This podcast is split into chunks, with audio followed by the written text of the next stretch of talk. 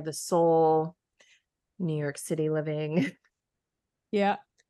yeah. So I hope that everyone enjoys. Um, Sarah, do you want to say a quick bit like about you and and just just to kind of introduce yourself to everybody? Yeah. Um, so I'm Sarah. I'm originally from London. I've been in New York City for just over five years. Um, I'm a coach. Um, so excited to share that journey um, and get to know you all. So super grateful. Um, I'm excited. Thank you, everyone.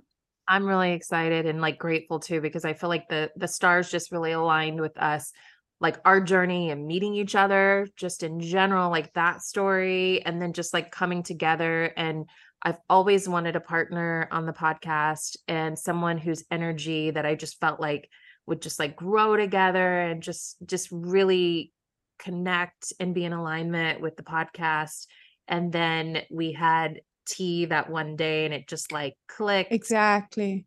yeah and so And we'd always talked about it, and it's always divine timing. And I think, yeah, I'm just super grateful. I'm ex- so excited. yeah so let's jump into the podcast and uh yeah enjoy Enjoy. bye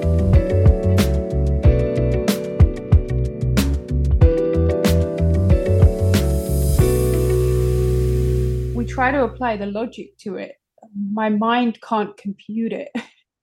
I think that's the point is that our mind has not you know i cannot remember her name but she said if you try to explain cell phones like 20 years ago or 50 Yeah. years ago or whatever Yeah. people wouldn't have even been able to conceive such a thing mhm, you know and i Exactly.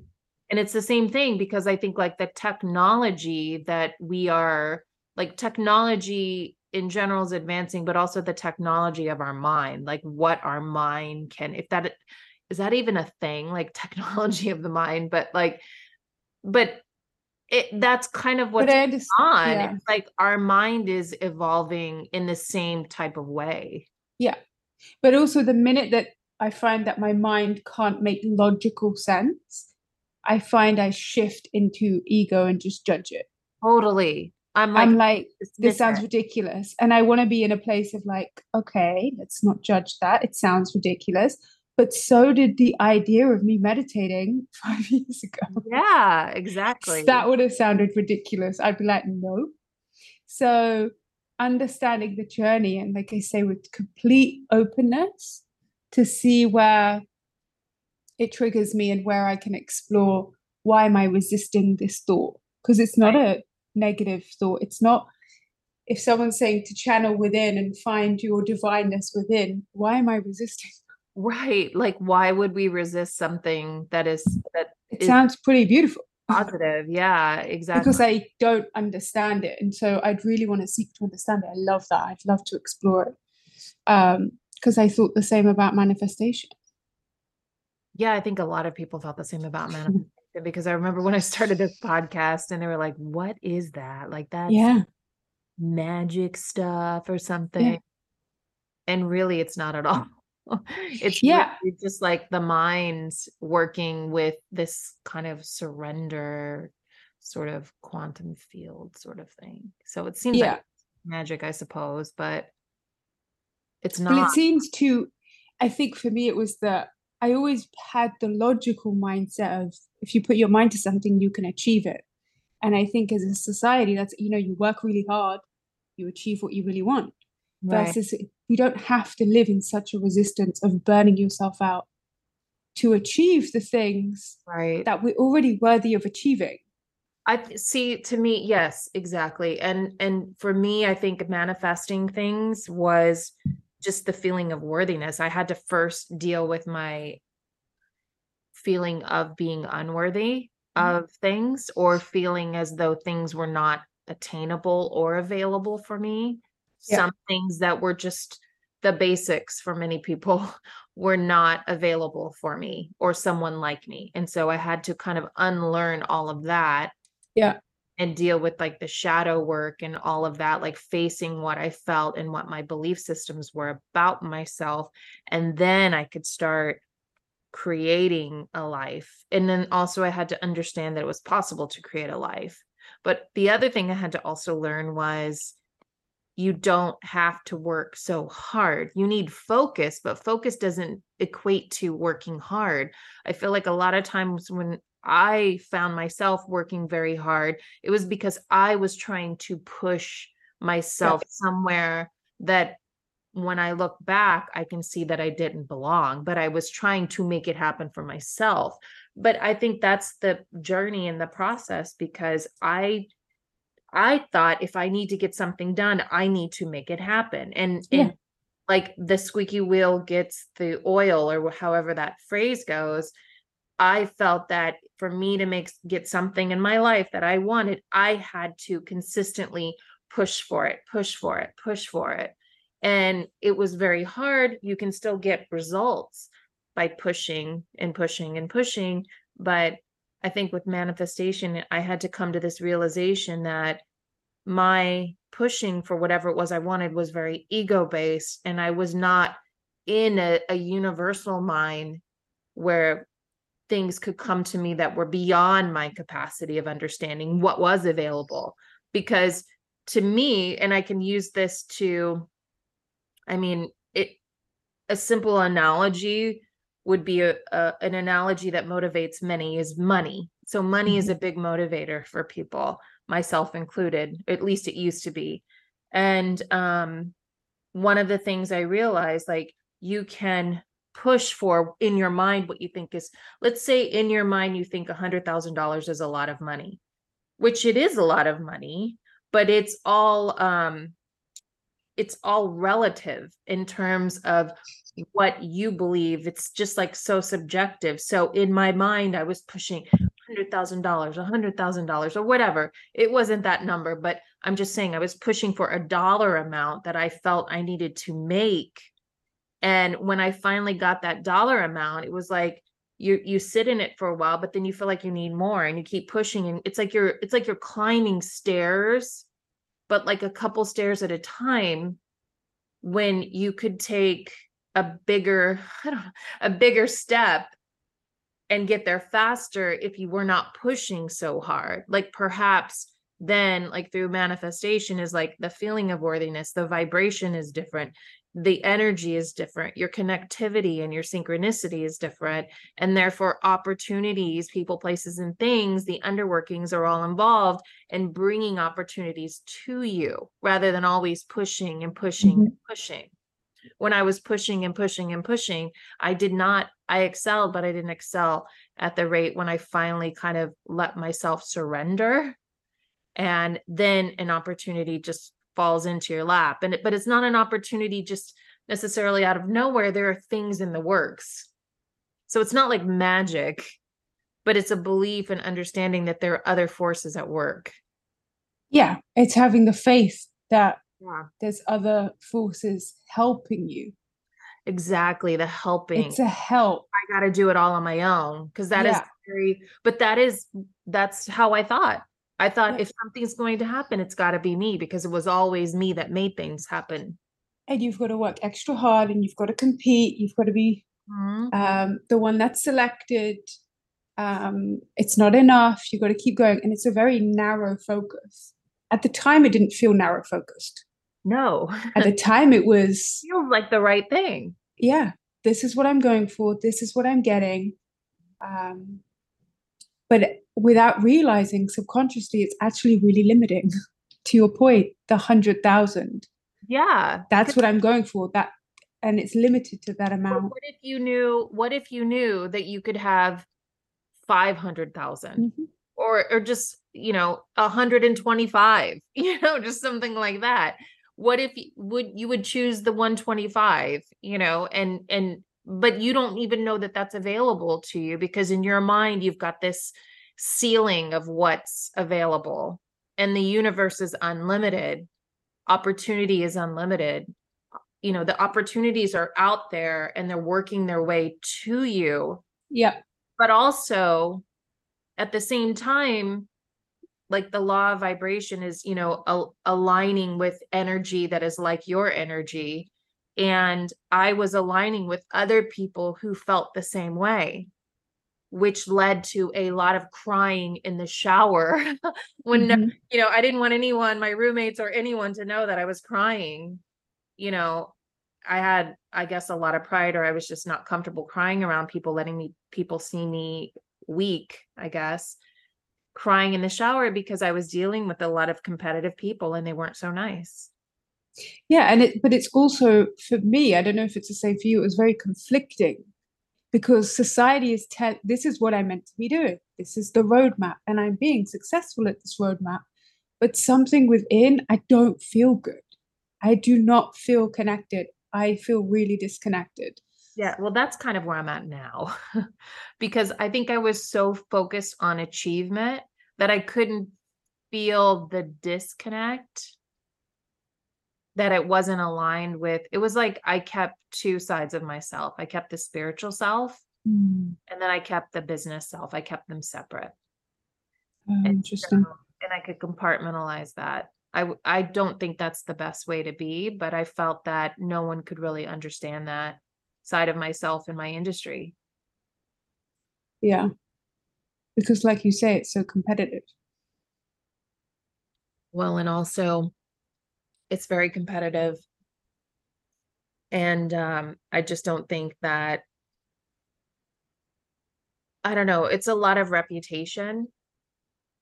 And I think that a lot of my ideas and my spirituality are, I've been, with the exception of this podcast, this has been my outlet and the, and the Mm, people that I've worked with over the years, coaching and and doing workshops and things like that, like letting people in that way. But I did not let people, I, I didn't let people in in my career because I didn't want them to know that part about me. Oh, wow. Or felt safe with those people. It was so competitive. They were not nice. Have you, has anyone seen that side of it? Or are you starting to, now you're aware of that separation? I think probably in 2020 is when everybody became more aware of my Mhm. spiritual side because during the shutdown, I was doing like breath work things on Instagram, like just doing these breath work videos, and I was making them every day. And there were people that I worked with. And at that time, I had a lot of real estate agents following me. So a lot of the agents would get on there too and do this breath work. They would? They did, yeah. And I and actually, and in 2019, also in the like spring, I think 2019 was when it really changed because I started doing some workshops at real estate agents like Compass and Douglas Elliman. I did workshops with them and we did meditation. I brought my Amazing. her in and we talked about abundance mindset for real estate agents because I think that I felt that that was really important um, to, in the industry because of my experience with people being so competitive and not realizing that we don't have to treat each other this way. Yeah. And what was the reaction? What was the response? I was shocked. It was a so well received and and I think Yeah. a lot of the people were relieved to see that someone was some other people their colleagues because this was in an they were it was like in their offices so their colleagues would join them You That's know, amazing. they were relieved to see that there were people like that maybe in their office Yeah. Well, it's like, you know, when someone speaks up in a meeting and everyone's like, yes, yes. Yeah It's like that ripple effect. yeah i really actually enjoyed those a lot and Yeah. I've those because covid happened you know and then it Mhm. Was it was like kind of just kind of changed everything so i don't know if maybe i'll get back to that we Come should back to it. we should do it That would be amazing. workshops i think that would be so fun I think it's I think it's um so powerful and and I remember in the early times I didn't know how to breathe and I know we spoke about this before. yeah. I when someone's like take a deep breath and I know a lot of people have a negative reaction to that but there's so much more to breath work and how to breathe to one calm yourself center yourself relax yourself like it's different. Yeah. Um and when you find one that works for you and then you find that moment like the present moment for just a minute yeah it's so powerful and it's like we were saying earlier, it's the openness. If people would just come with an open mind to it, typically you get like a sprinkle of the present moment. Um, and I think that's where the openness of people coming to workshops and having a dialogue to it. Yeah, absolutely. And, you know, I, that is, I mean, it's like that moment of touching bliss or something. It's like you, yeah. You tap into it for a moment, and that moment is enough to make you want to come back to it. Yeah. Again, because it's a feeling of connectedness. And you know, the more and more I've done meditations like over the years, the more and more vivid they become. Like I there's a point within the meditation where my eyes start kind of moving back and forth and I start going into things. You know, it's like I've seen planets flying by. I've seen stars.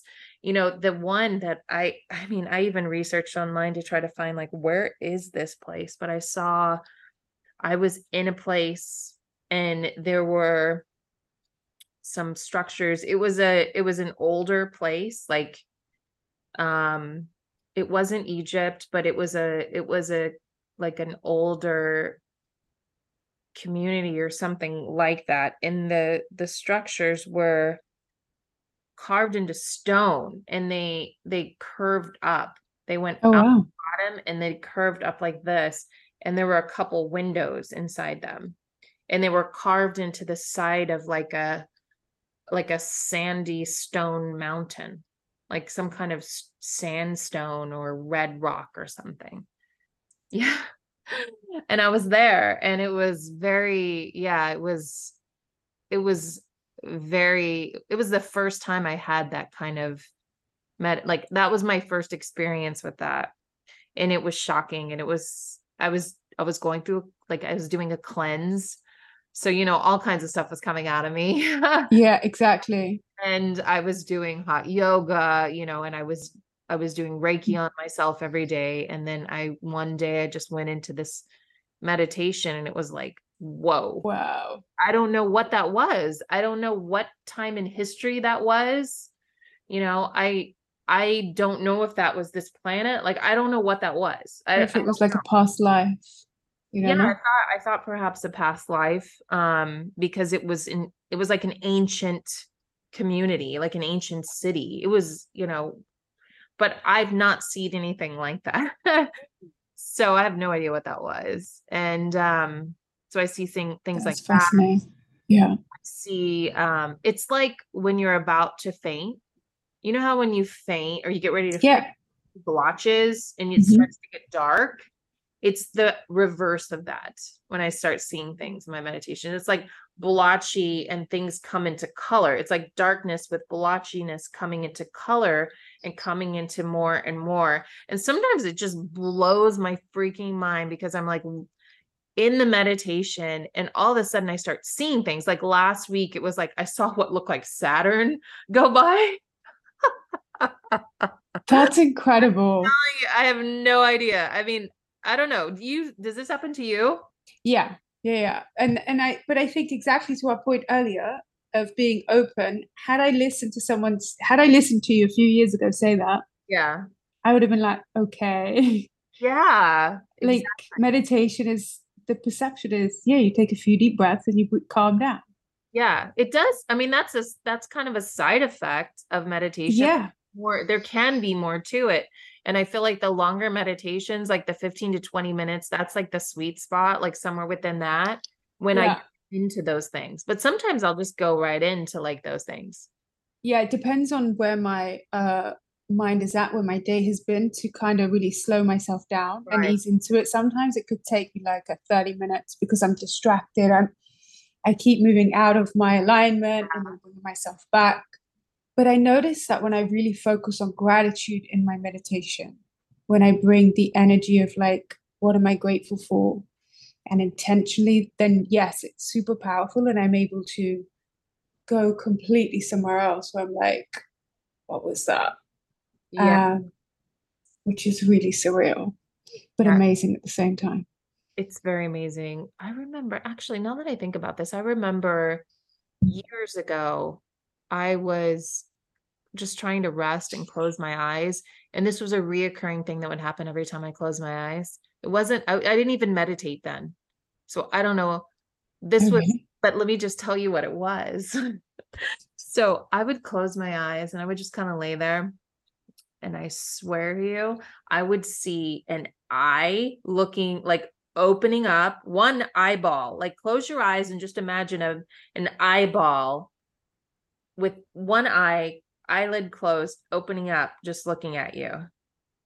And I would see that. Like it wasn't like it wasn't like I was looking at your eye right now and seeing that, but it was like a version of an eyeball. But it was like the colors, like this is something I don't know. Do you, when I close my eyes, I start seeing colors and movement. Yeah.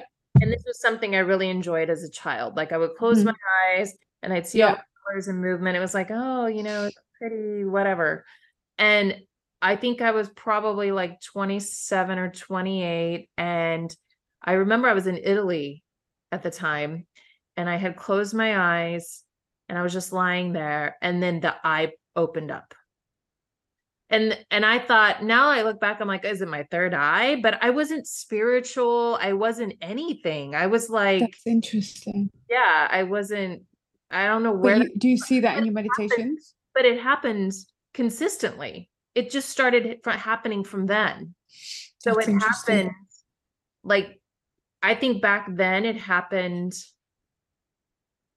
you know, a couple times a week for years. It would happen like come and going, but it would it would go like on these little kind of tangents. Like it would happen a few times a week, and that would go on for like maybe a couple months, and it would go Wow. then it would come back and then would go away Does it come back now? every now and again. But now That's it's so the other interesting. thing.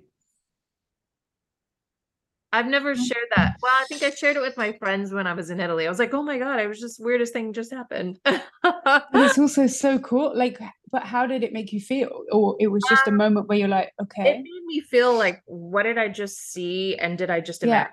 I think it was more like, did I just imagine that? And then it and then it happened a few more times, and then it and then it was a reoccurring thing. So it was like, I'm definitely not.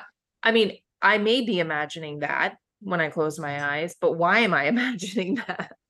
exactly. really more like why am i seeing that and then i thought well maybe there's some kind of weird like mental mirror and i'm like seeing my i don't know i i've I had no explanation for it back then i think looking back on it now i feel like maybe it was like the beginning of my spiritual awakening. Maybe it was something Mm. inside of me that wanted to be seen or be felt or i mean i was actually going through quite a bit during that time. Uh, my someone i was involved in a relationship for i think we met when i was 21 and we were together right until my 28th birthday. We had a very big argument a week before my 28th birthday and we spent my 28th birthday together and then we had the big argument and then Mhm. it wasn't before my birthday it was right after and then 3 days later he died of a brain aneurysm and so it was a very difficult time for me it was someone that i was in a relationship for so many of years of my 20th years and he was he was 27 it happened my birthday's october 1st and it was on october 3rd and it was just Oh my God. yeah it was really fucking terrible it was really bad That's, yeah. so i think that that it was like that was going on i was drinking a lot i got on antidepressants at the time and i was drinking even though i wasn't supposed to have an, you know with antidepressants Oh my God. I'm sorry. That is. a lot of like it was just a lot to deal with i was very young you know that's very young to have something like that happen Yeah. And the fact that we had this argument and we never got to make up like it was terrible it was a big burden to carry around for a long time That's hard. i worked with a hypnotherapist in Yeah. or 20, 2015 and he helped me immensely with this like creating like closure from that Yeah. but i think it was like all that at that time was just a lot I think it was triggering those visions. I think so. I think so. I think it was triggering something within me to Yeah. my I, my higher self maybe was trying to connect was trying to make contact because i didn't know about that like i didn't know that i didn't know what that was yeah yeah yeah understood that um oh god that must have been also surreal at that time yeah it was it was really it was hard for sure yeah jeez yeah there was a lot a lot that came from that but I really think that like looking back, perhaps it was my higher self, like trying to make the connection because I needed someone then. I needed someone and and oh my god. So just to tell you a little bit about what we got into an argument about, he had gone over to my best friend's house. She invited him over or her apartment and he went over there and they supposedly just kissed. And and we got into a huge argument about it. So it was we had broken up, but that but we were like spending time together again. We spent mm-hmm. my birthday mm-hmm. together again. Then I found out about this that happened a week before. So it was like my best friend. I couldn't. I couldn't. Like I didn't have her. With no. Process. I couldn't, I was so upset with her. You know, it was like I mean, there was a lot around that. So it's like, you know. So from the time of you uncovering to the time of his passing was like a couple of weeks? No, it was it was two days. When I found out about it, and then it was my birthday was on the first. We spent my birthday together. And then um it was like two days late or a day later, I found out about the incident the week before. Uh-huh. And then and then he on the third so my birthday was on the first and then on the third the the night before the third which i think that was a friday the third the night before the the third was a was a thursday and we had been off and off on and off the phone like arguing all night and then i was like i gotta go to bed i have to i had class like because i had gone back to to college and um he had to go to work and I called and left a message for him saying, I hope you didn't go to work. I hope you took a sick day and you're resting today. And he did take a sick day. His brother came over and his brother was there with him at least because he like was taking a nap and he woke up gasping for air from his nap and he and and, and a brain an aneurysm had exploded, I guess, is what happens in his head. And so he died on the way to the hospital. Oh my God, that makes emotional. It was really, but then I got a call from um, his sister in law telling me what happened. And and I was I was just I mean it was like a few hours later the next day, like in the morning the next day. So he died I, I don't know. I think I have the days confused, but he had died. Yeah, yeah. Died on the third, and I found out. Oh, I didn't find out on the third. That's why I found out the next day. So I didn't even know until the next day. That is so traumatic. Yeah, I don't really talk about that experience very much. Just because there's it's a so lot. traumatic. Yeah, there's, there's quite a few yeah. like that in my history. So I don't really talk about a lot of that stuff anymore because yeah. it's it's it had a lot of things happened so long ago but when i had my like complete like breakdown dark night of the soul yeah. finally collapsed because it felt like it was my entire life was a dark night of the soul but when it all collapsed on itself i think that i did so much healing after that with all of that stuff that now I've just moved beyond it so much. It's not something I think about all the time because I used to think about those things all of the time. Yeah. I was reliving things. You know, I was living in the past and I had to live in the past because I had not healed any of it. Yeah. I get that. Um especially but if you think about the time of the traumatic events just that one time that you're talking about and you're saying there was multiple there's a you few. know for, yeah. if if yeah and and when there's traumas like that you have to deal with that takes time to process and if it's not processed it compounds it does yeah hence those dark nights of the soul yeah yeah but it's so interesting that that eye visual. I know, but I I'm it now the higher self message? just like in this conversation, that's what I really think it was. I really think that Yeah. that's what it was. That's the only explanation I have, like of what that could be. That's fascinating. I think I think our our soul, our highest self, is always trying to reach out to us. I just don't. Yeah. I, think that we like the technology we were talking about before in your brain, the brain or the mind technology. Like we can't hear it. Yeah. Yeah, we either can't hear it or it's like that whisper Yeah, that you think it's like it's like the whisper that eventually I feel for me the dark night of the soul is like a scream, but it's not a scream as in a horrible scream. It's uh, I've been whispering to you for 20 something years. Now I'm gonna need you to take a seat. yeah. I think it's it's like when that happens. I don't know. I I think for me when when it all kind of collapsed, like I remember that day when it was really impactful and when things started to change, like my trajectory started to change a little bit, a little bit, a little bit, like keep move keeping moving in the same direct in that direction. But I think I just kind of reached a point where I just saw myself with eyes that knew there was more for me. And I finally just kind of saw that. It was like, and again, I come back to the higher self. It was like my higher self gave me the eyes to see myself, what I had created for myself in that moment.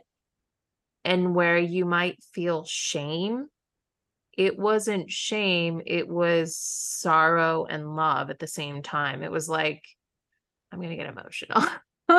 Yeah. it was like i love you so much and i still love you even though all of this stuff has happened and i want so much more for you and i want you to feel what i feel and to know that there's more and that you have to break down like this you have to see everything that you fucked up so far and where you really are I'm going to show you that.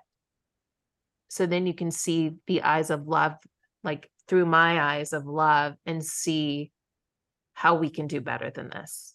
Yeah, Yeah.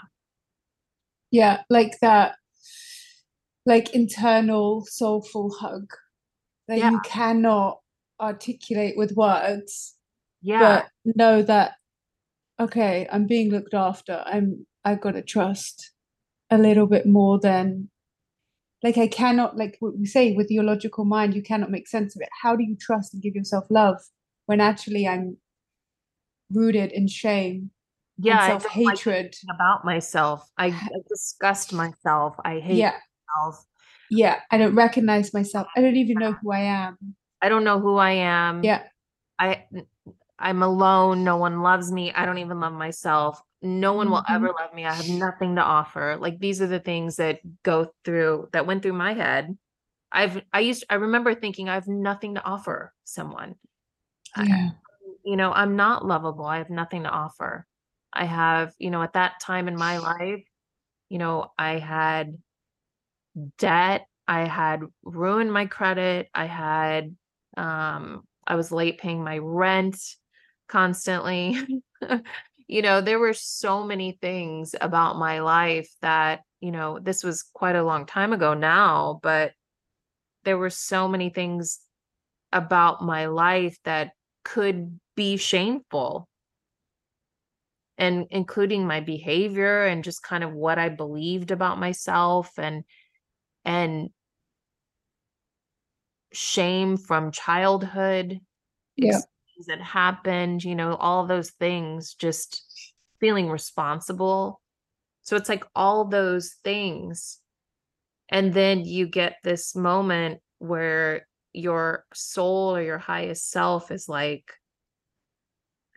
it's like I envision it like the most loving parent who it's I saw this movie. This is a this is a good one.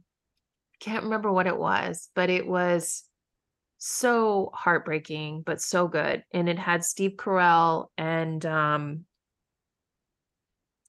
Timothée Chalamet in it. Mhm. Is it's an older movie.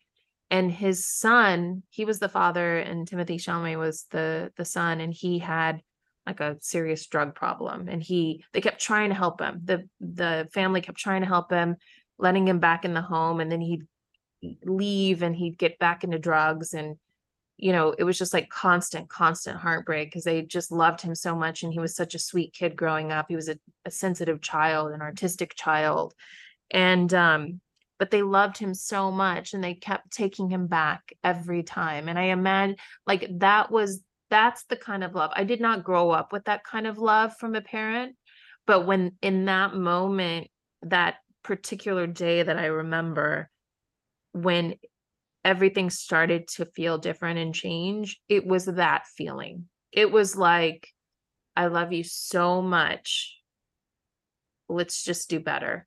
Let's do better because I know we can do better. And I know Yeah.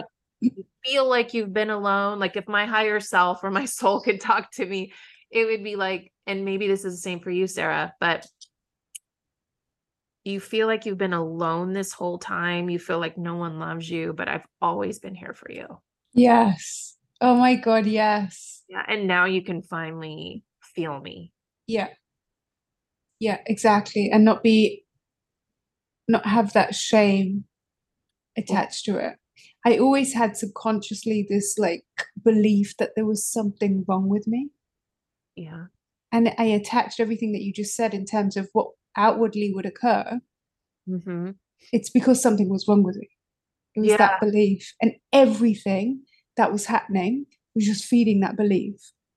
And it's that loving moment of, oh my God, it's it's that loving moment of like, there's nothing wrong with you. Yeah. But as much as I could have said that to myself, I didn't believe it. But in that moment of like what feels like the world is ending Yeah. is a a stillness and a projection of love, like there's nothing wrong with you. And if you can only just believe that for a moment and trust me, you're going to realize there was never anything wrong with you. And then being able to move forward with love, like you say, of, okay, what if that's true? What if there was never anything wrong with me? It is true. yeah. It's tr- But even to be able to say the what if when it's Yeah, so when it's- subconsciously like, totally. you move that way, like it's not even, I didn't even realize that that was a wound. I didn't even realize that was a belief. Mm, you just I used to just that's who I was. There's just always something a bit wrong with me. It was always a bit different. It was always a bit annoying. It's just who I was. what do you mean by annoying? I'm curious. I used to always think that I was annoying. what do you mean? Just annoying in general.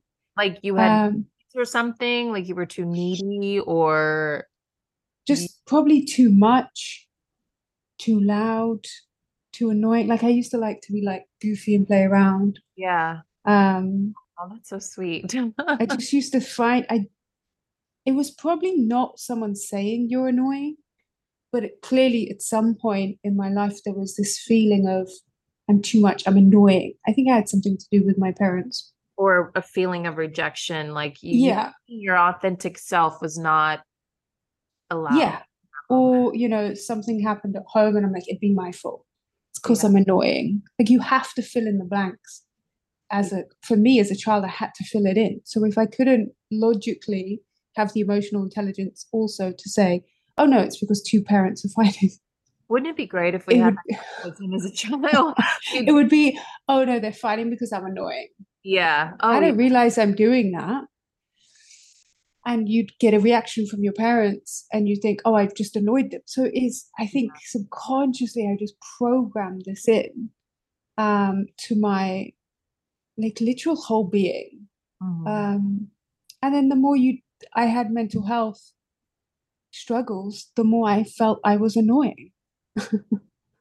so it's just it this well, cycle. Of course it is. And that it that Mhm. is it. That is like this program that just constantly runs thinking that that you're annoying. I I well, the reason why I asked you to elaborate is because I too felt annoying.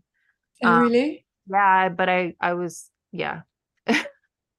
I was I and I know I learned it when I was a child too because I was number one, I was very tender and so things used to make me cry very easily. I was I was um highly sensitive child. So Mhm. clothing and you know, I could feel everything too much, like touching my skin. It was too Oh. itchy. It was too this. I wore my clothes inside out often because the Oh. seams itched too much. Um, but I was also tenderhearted because I'd see people in pain. It was just I had a lot of empathy for a small child, and I'd see people or animals in pain.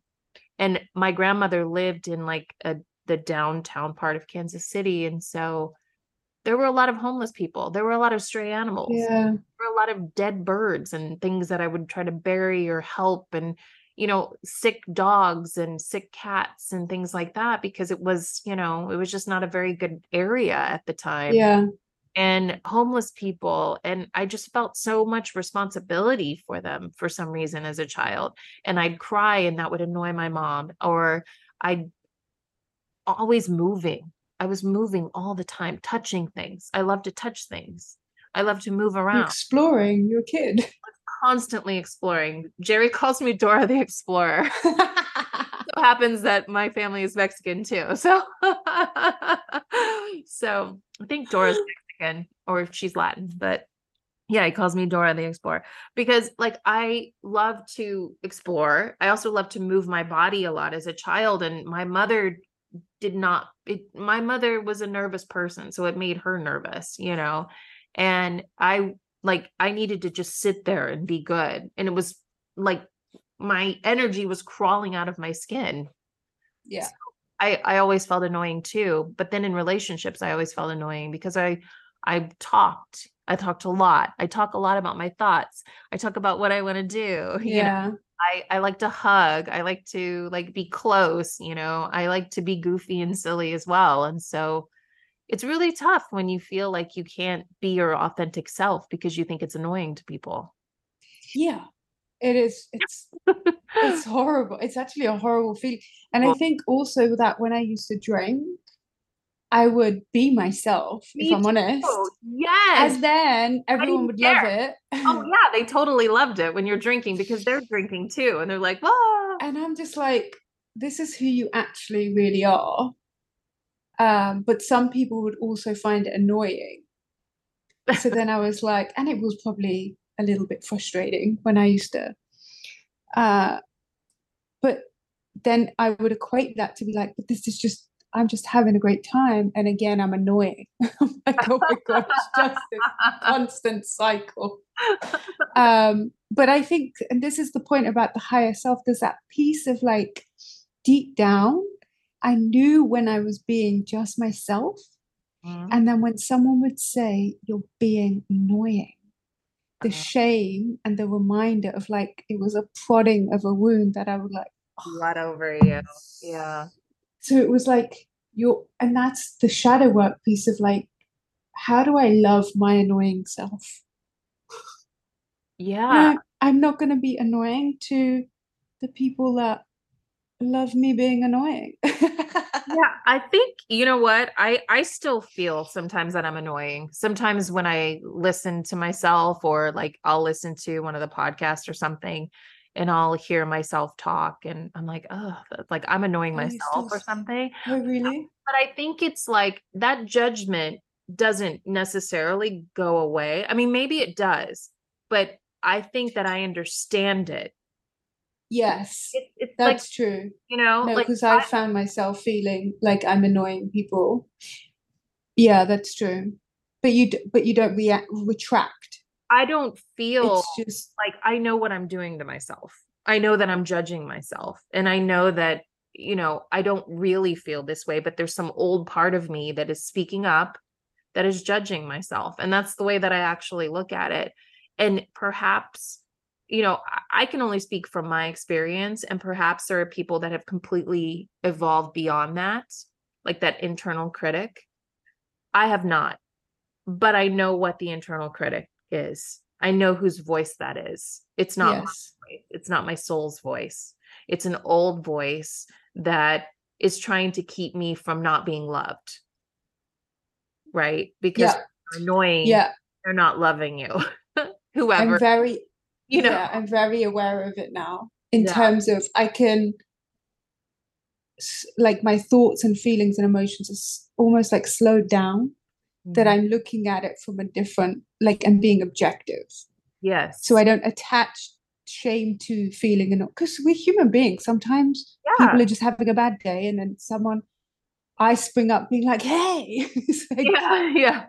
okay i get why that would be annoying but as a human being i can understand that that's not attached to me. It's someone's having a bad day and i didn't read the situation and i apologize like but i'm moving with positive intention. I'm moving with kindness. I Your didn't i'm never intentionally trying to annoy someone.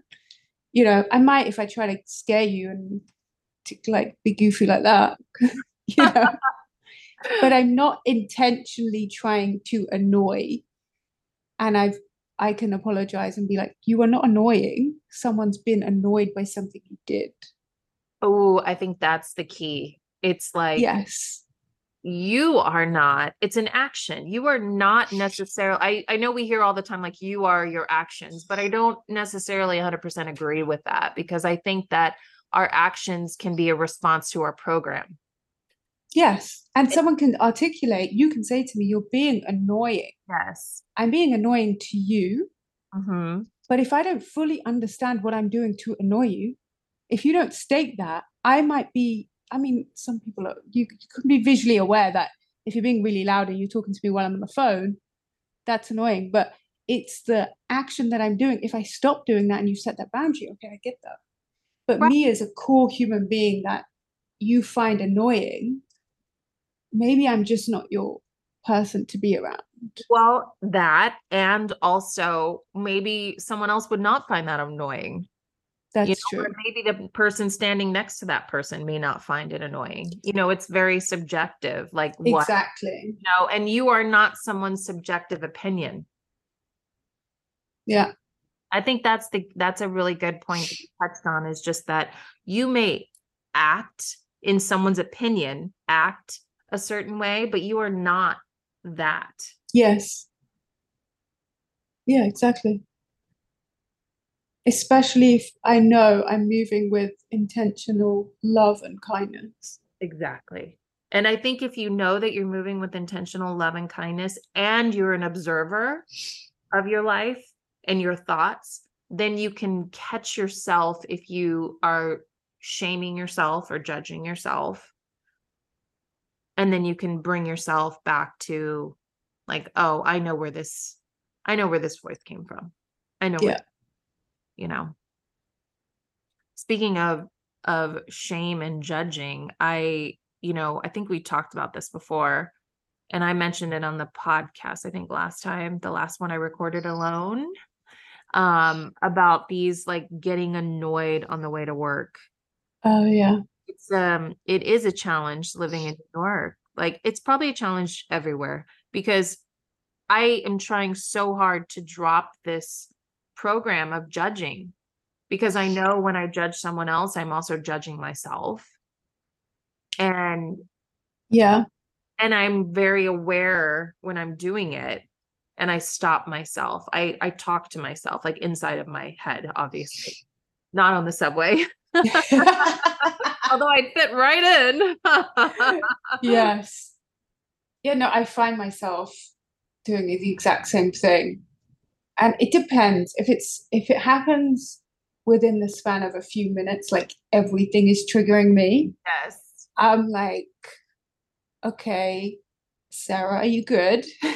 the same way I would say to someone else, like if I was with you and you kept, and we were at dinner or having a coffee and you keep huffing Yeah. and you keep touching at every little thing that I'm perceptually seeing, I wouldn't be like, what is your problem? What are you doing? Like, I would be like, are you okay? Yeah. So I do that with myself. And then sometimes, like, it's almost like the inner child in me is like, oh, just, and I want to have a tantrum. But I'm like, where's that coming from? And it's nine times out of 10 because I didn't have good night's sleep. Yeah. I'm tired. So then I'm like, okay, I recognize I'm tired. What can we do about it moving forward? And that sometimes could annoy me. But again, it's I'm recognizing and validating that I'm frustrated. And yes, people walk slowly Oh God. to the train. Because they're looking at their phone while they're walking. They're looking at their phone going downstairs and upstairs, which Yes. me because knowing myself, I would trip. Trying But to I sometimes do that though. Everything that I get triggered about with other Yes, people, really do. I know I sometimes do it. And they could have just received a text that is like the best news of their day. or something very they need to get in touch with something because Yeah. something serious happened. So we don't know. Or it's not that serious, but again, it's not that serious through my lens. Yeah. To that person, it's But what serious. about the person who's reading a physical book when you're walking down the sidewalk in Oh, front they're You- reading I- You've not seen someone reading an actual book on the train, yeah, but not on the actual. When you say pa- the pavement, The pavement, yes. Like reading a book, a novel. They're reading a novel as they're walking down this. And I'm like, aren't you afraid you're gonna step in dog shit? like, aren't, like. I've tripped. how I would get like a bit sick doing that. Like I would to be able to have yeah. to yeah, the motion sickness. There are people, and it's interesting because it's not throughout the city. It's only in certain neighborhoods that I've seen. Now that I'm thinking about it, certain neighborhoods I see people reading books and walking. I'm I get so if I I'd probably like, move out the way. I know. Um but then I would go, okay, that must be a pretty good book. The fact that you're moving and walking through New York City, stepping in dog poop or I would be on yes. an uneven sidewalk. It's It's got to be a good book. Tell me about it. sometimes it is a good book though. You really Yeah. just gotta read it. Like you cannot wait. You got you're like, I'm so close. I gotta find out what happens. And I got work, so I better just like try to walk and read it. yeah. And New York is like that though. You can get days where you're just triggered Yeah. relentlessly, and it's like if I had to find a way to bring myself back to I'm living the best life ever.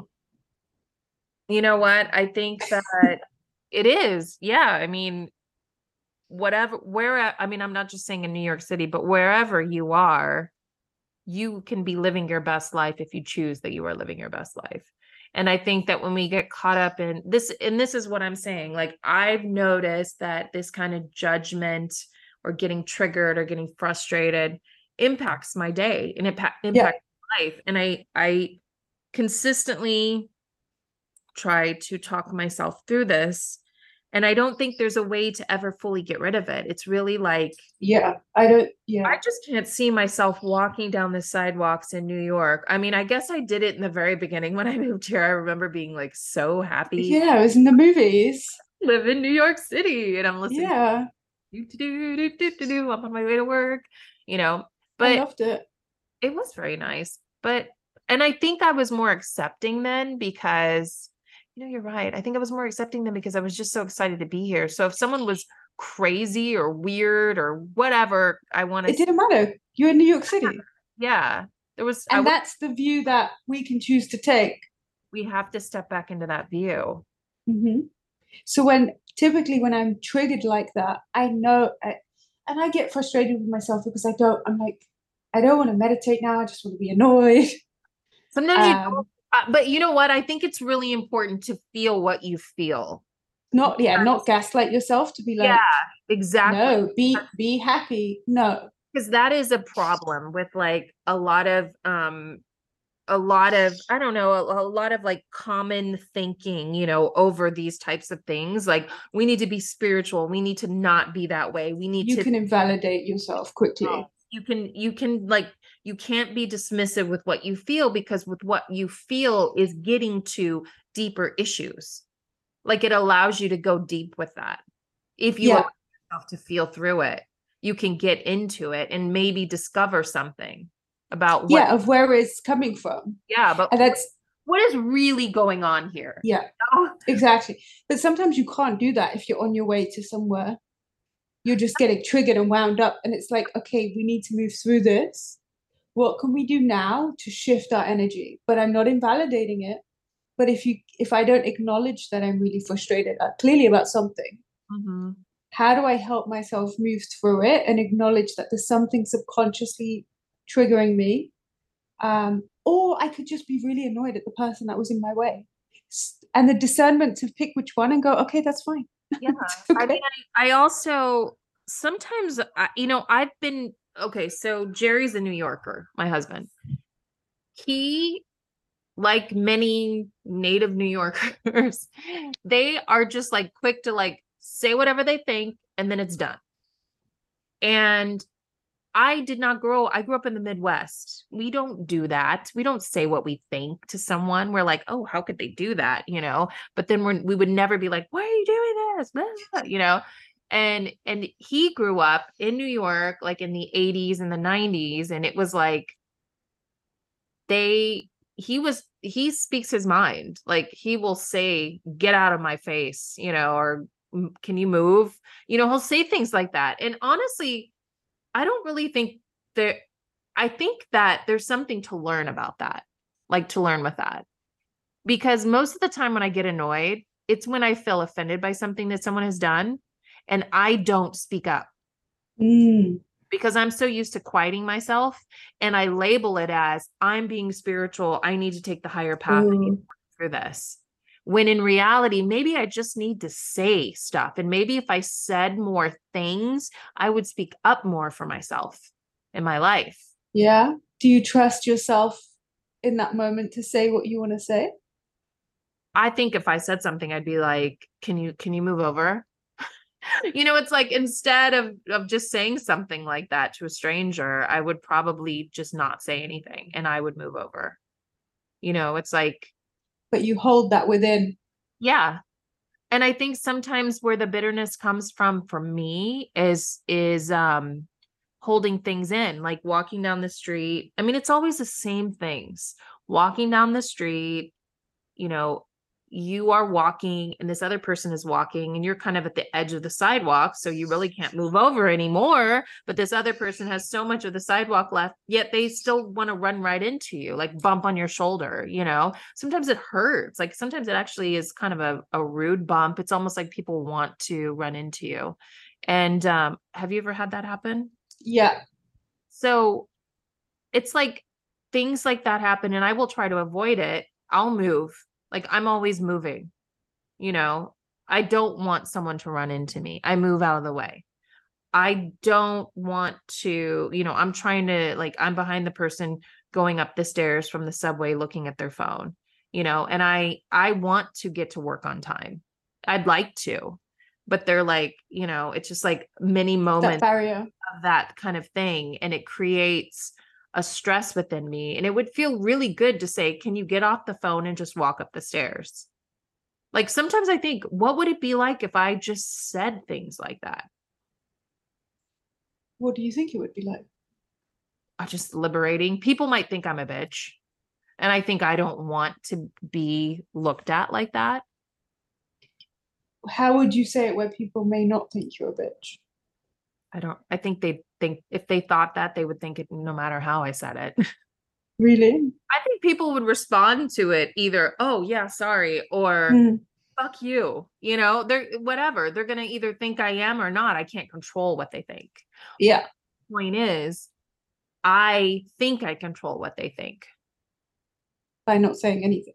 by not no i think i can control what they think if i think i can say it in a nice way or if i can say it in a certain way so it doesn't come, come across rude but then i come across as like wishy-washy and people don't like that anyway and then or i just don't say anything and then i just feel like this little bubble of like the, the red face emoji yeah, of frustration just Yeah. building up. Yeah. But then I get out and I'm done with it. So it's like, do I just feel that bad feeling? Do I just let go and just not care? Or do I uh do I say something? Try it tomorrow. I'm sure you will have an opportunity. One sec. that would actually be that would be hilarious if I did. I can just imagine. I think that I think that's the kind of stuff that Jerry does. yeah i mean it'll be interesting to see what you're naturally wanting to say because the blocking will block like your throat chakra a little bit. Like you're blocking speaking your truth. Yes. And how can you ask someone to politely move? It sometimes it doesn't have to be like please please move out the way. Like you can use a bit of with your english accent. please sir. Please move aside. Please move Um, aside. I was saying, excuse me, and like there's a way to move through it. I mean um, we'll see. You know the funny thing is i i spoke to jerry about this and i said you don't have a problem at all with like you don't ever worry about what people think about you do you? And he's like i don't care what people think about me. It's like why would i care about what people think about me? I know what i think about me and i care about Yeah. what think about me. And i'm like wow but you care about what people think. do i care about what people think listen it is in my dna it's like in my blood i was programmed to think this way this is a lifelong endeavor to not care about what people think i have cared about what people think ever since i was a small child when i thought i was being annoying Yes. you know But what about today? today I I care to a point i mean i don't i don't disrespect Okay. myself because i'm trying to please people But yeah, I hear that. There's a more of a mindfulness to it. yeah i don't Yeah. I choose not to be a rude, mean person. Like I that's a Yeah. choice. It's very easy to be, especially in this city. There's triggers all around. I could be just like, you," know, I could just do whatever and not care what people think. But I I care what I think about myself. I, Yes. you know, and I just choose I don't want to be that kind of person. Yeah. I don't want to be the kind of person who is rude to people, but at the same time, it's like I'm conflicted because I, I've got to find a balance there. It's like I don't want to be rude to people because I don't want to be a person that's disrespectful of another human being. But at the same time, and is that disrespect if I say, Can you get off your phone and just walk up the stairs? I don't know. But I also um I also feel conflicted because I want to say what I feel in certain instances. yeah. You know, I think it's just like a self edit or something. So yeah, I mean, I do care about certain things, but It's how to find the balance of when not to disrespect another, but if you're equal, you have to equally not disrespect yourself. right.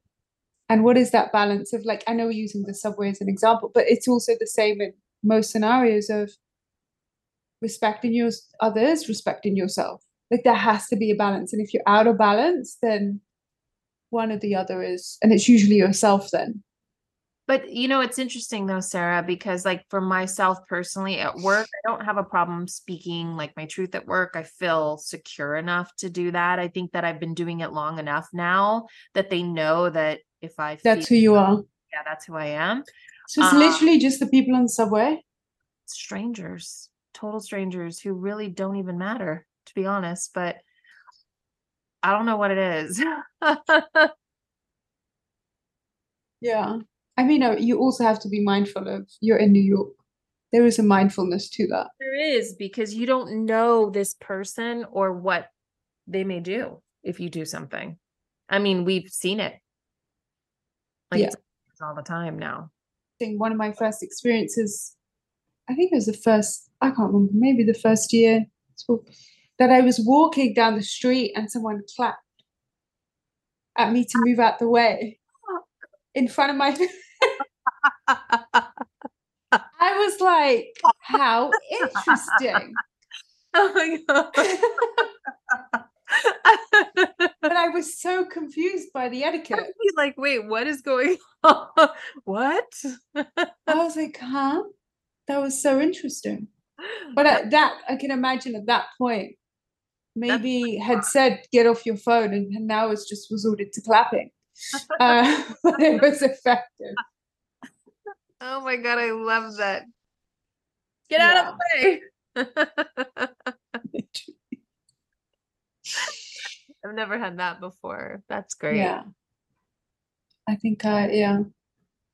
Maybe I was the slow walker. Wait, did okay, I have to have this in context. Were they in walking towards you? They were walking towards me. They were walking towards you. They were walking towards me and just straight up looked in my face, clapped. But at the time, Oh, I, you I walking face to face, like walking, you Mm-hmm. would run into each other, but they clapped in your face to like get you to move over. Yeah, like move, and I was like, okay, how interesting. I, at the time, I was like, oh my god, is this how New Yorkers say to move? I didn't know. I'm coming from the UK. We're like, sorry, excuse me, sorry. Could you, sorry. yeah, I know. Oh, I'm sorry. Am I in your way? Sorry, sorry. Yes. And then I'm like, oh wow, they really tell you to move aggressively. That's But it was effective. You have to fill me in on how it goes tomorrow. yes, I will. The I universe always sends us a test. It- yes, it does. Yes, it does. Um, I feel like New York is a constant test, though. I feel like I'm in like the spiritual Olympics here. Yeah. Do you ever feel that way? yeah. I think it's just because we're around so many people. Exactly. And I think the first the first few like when I was struggling a little bit, not a little bit, actually quite a lot, like the le- it was so much energy. Yeah.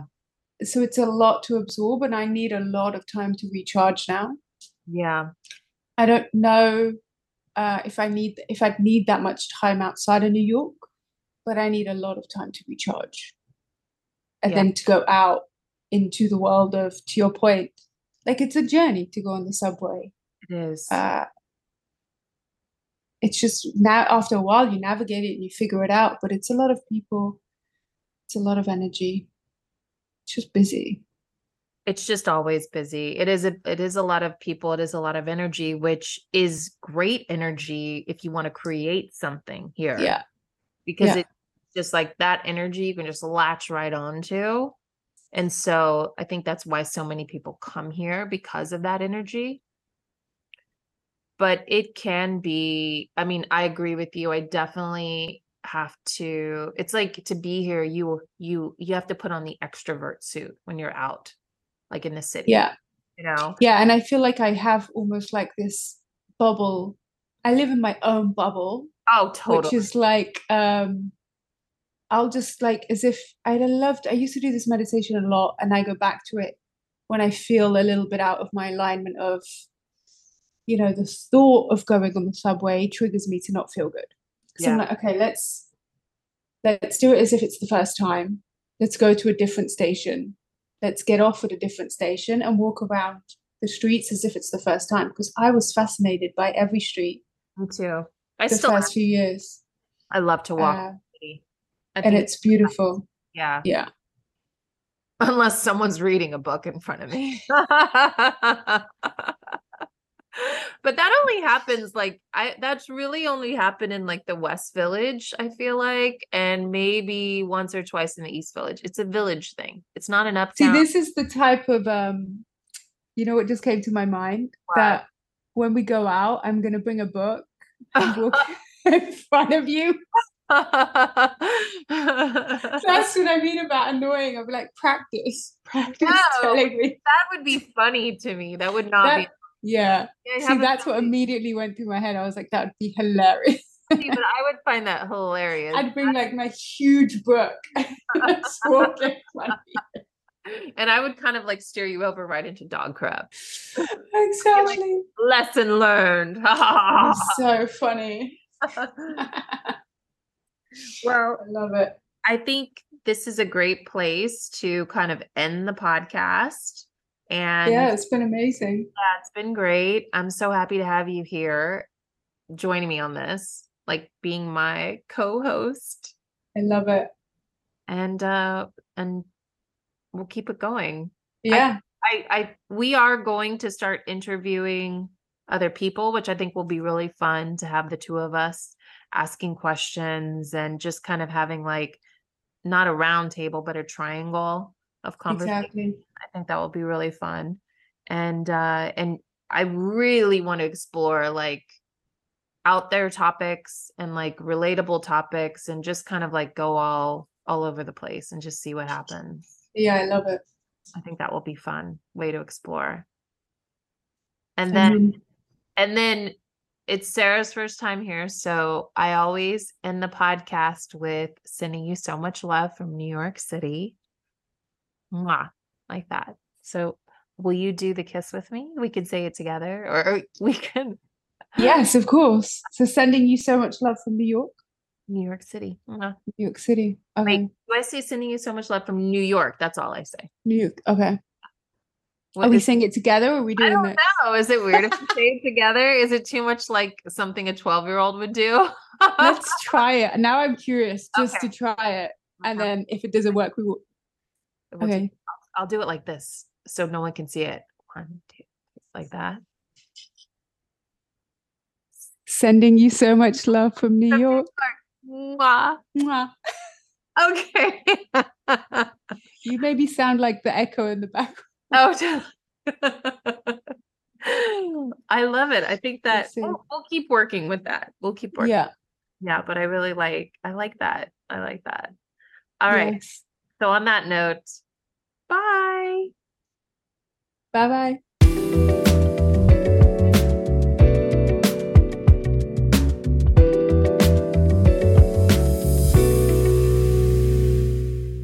Okay. So now, yeah, we're done. We're still recording, but Oh, yeah, this is not the podcast because we need to have an intro. But we, the conversation was so good, so I didn't want to stop the conversation to be like, "Oh, by the way, da da da," you know.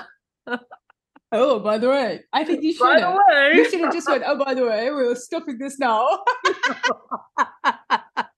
and we're I did a doing introductions. introduction. yes.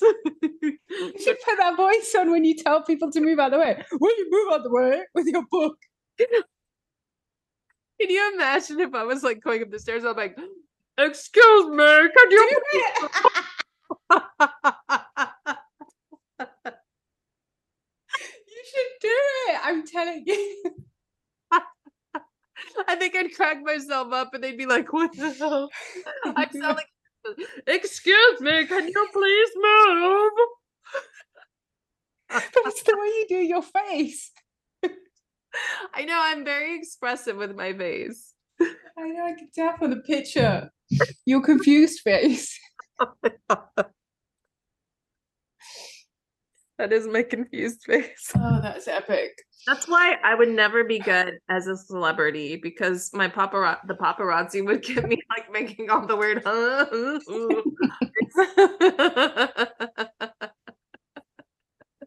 You're like, why are you taking a picture? all right. Okay.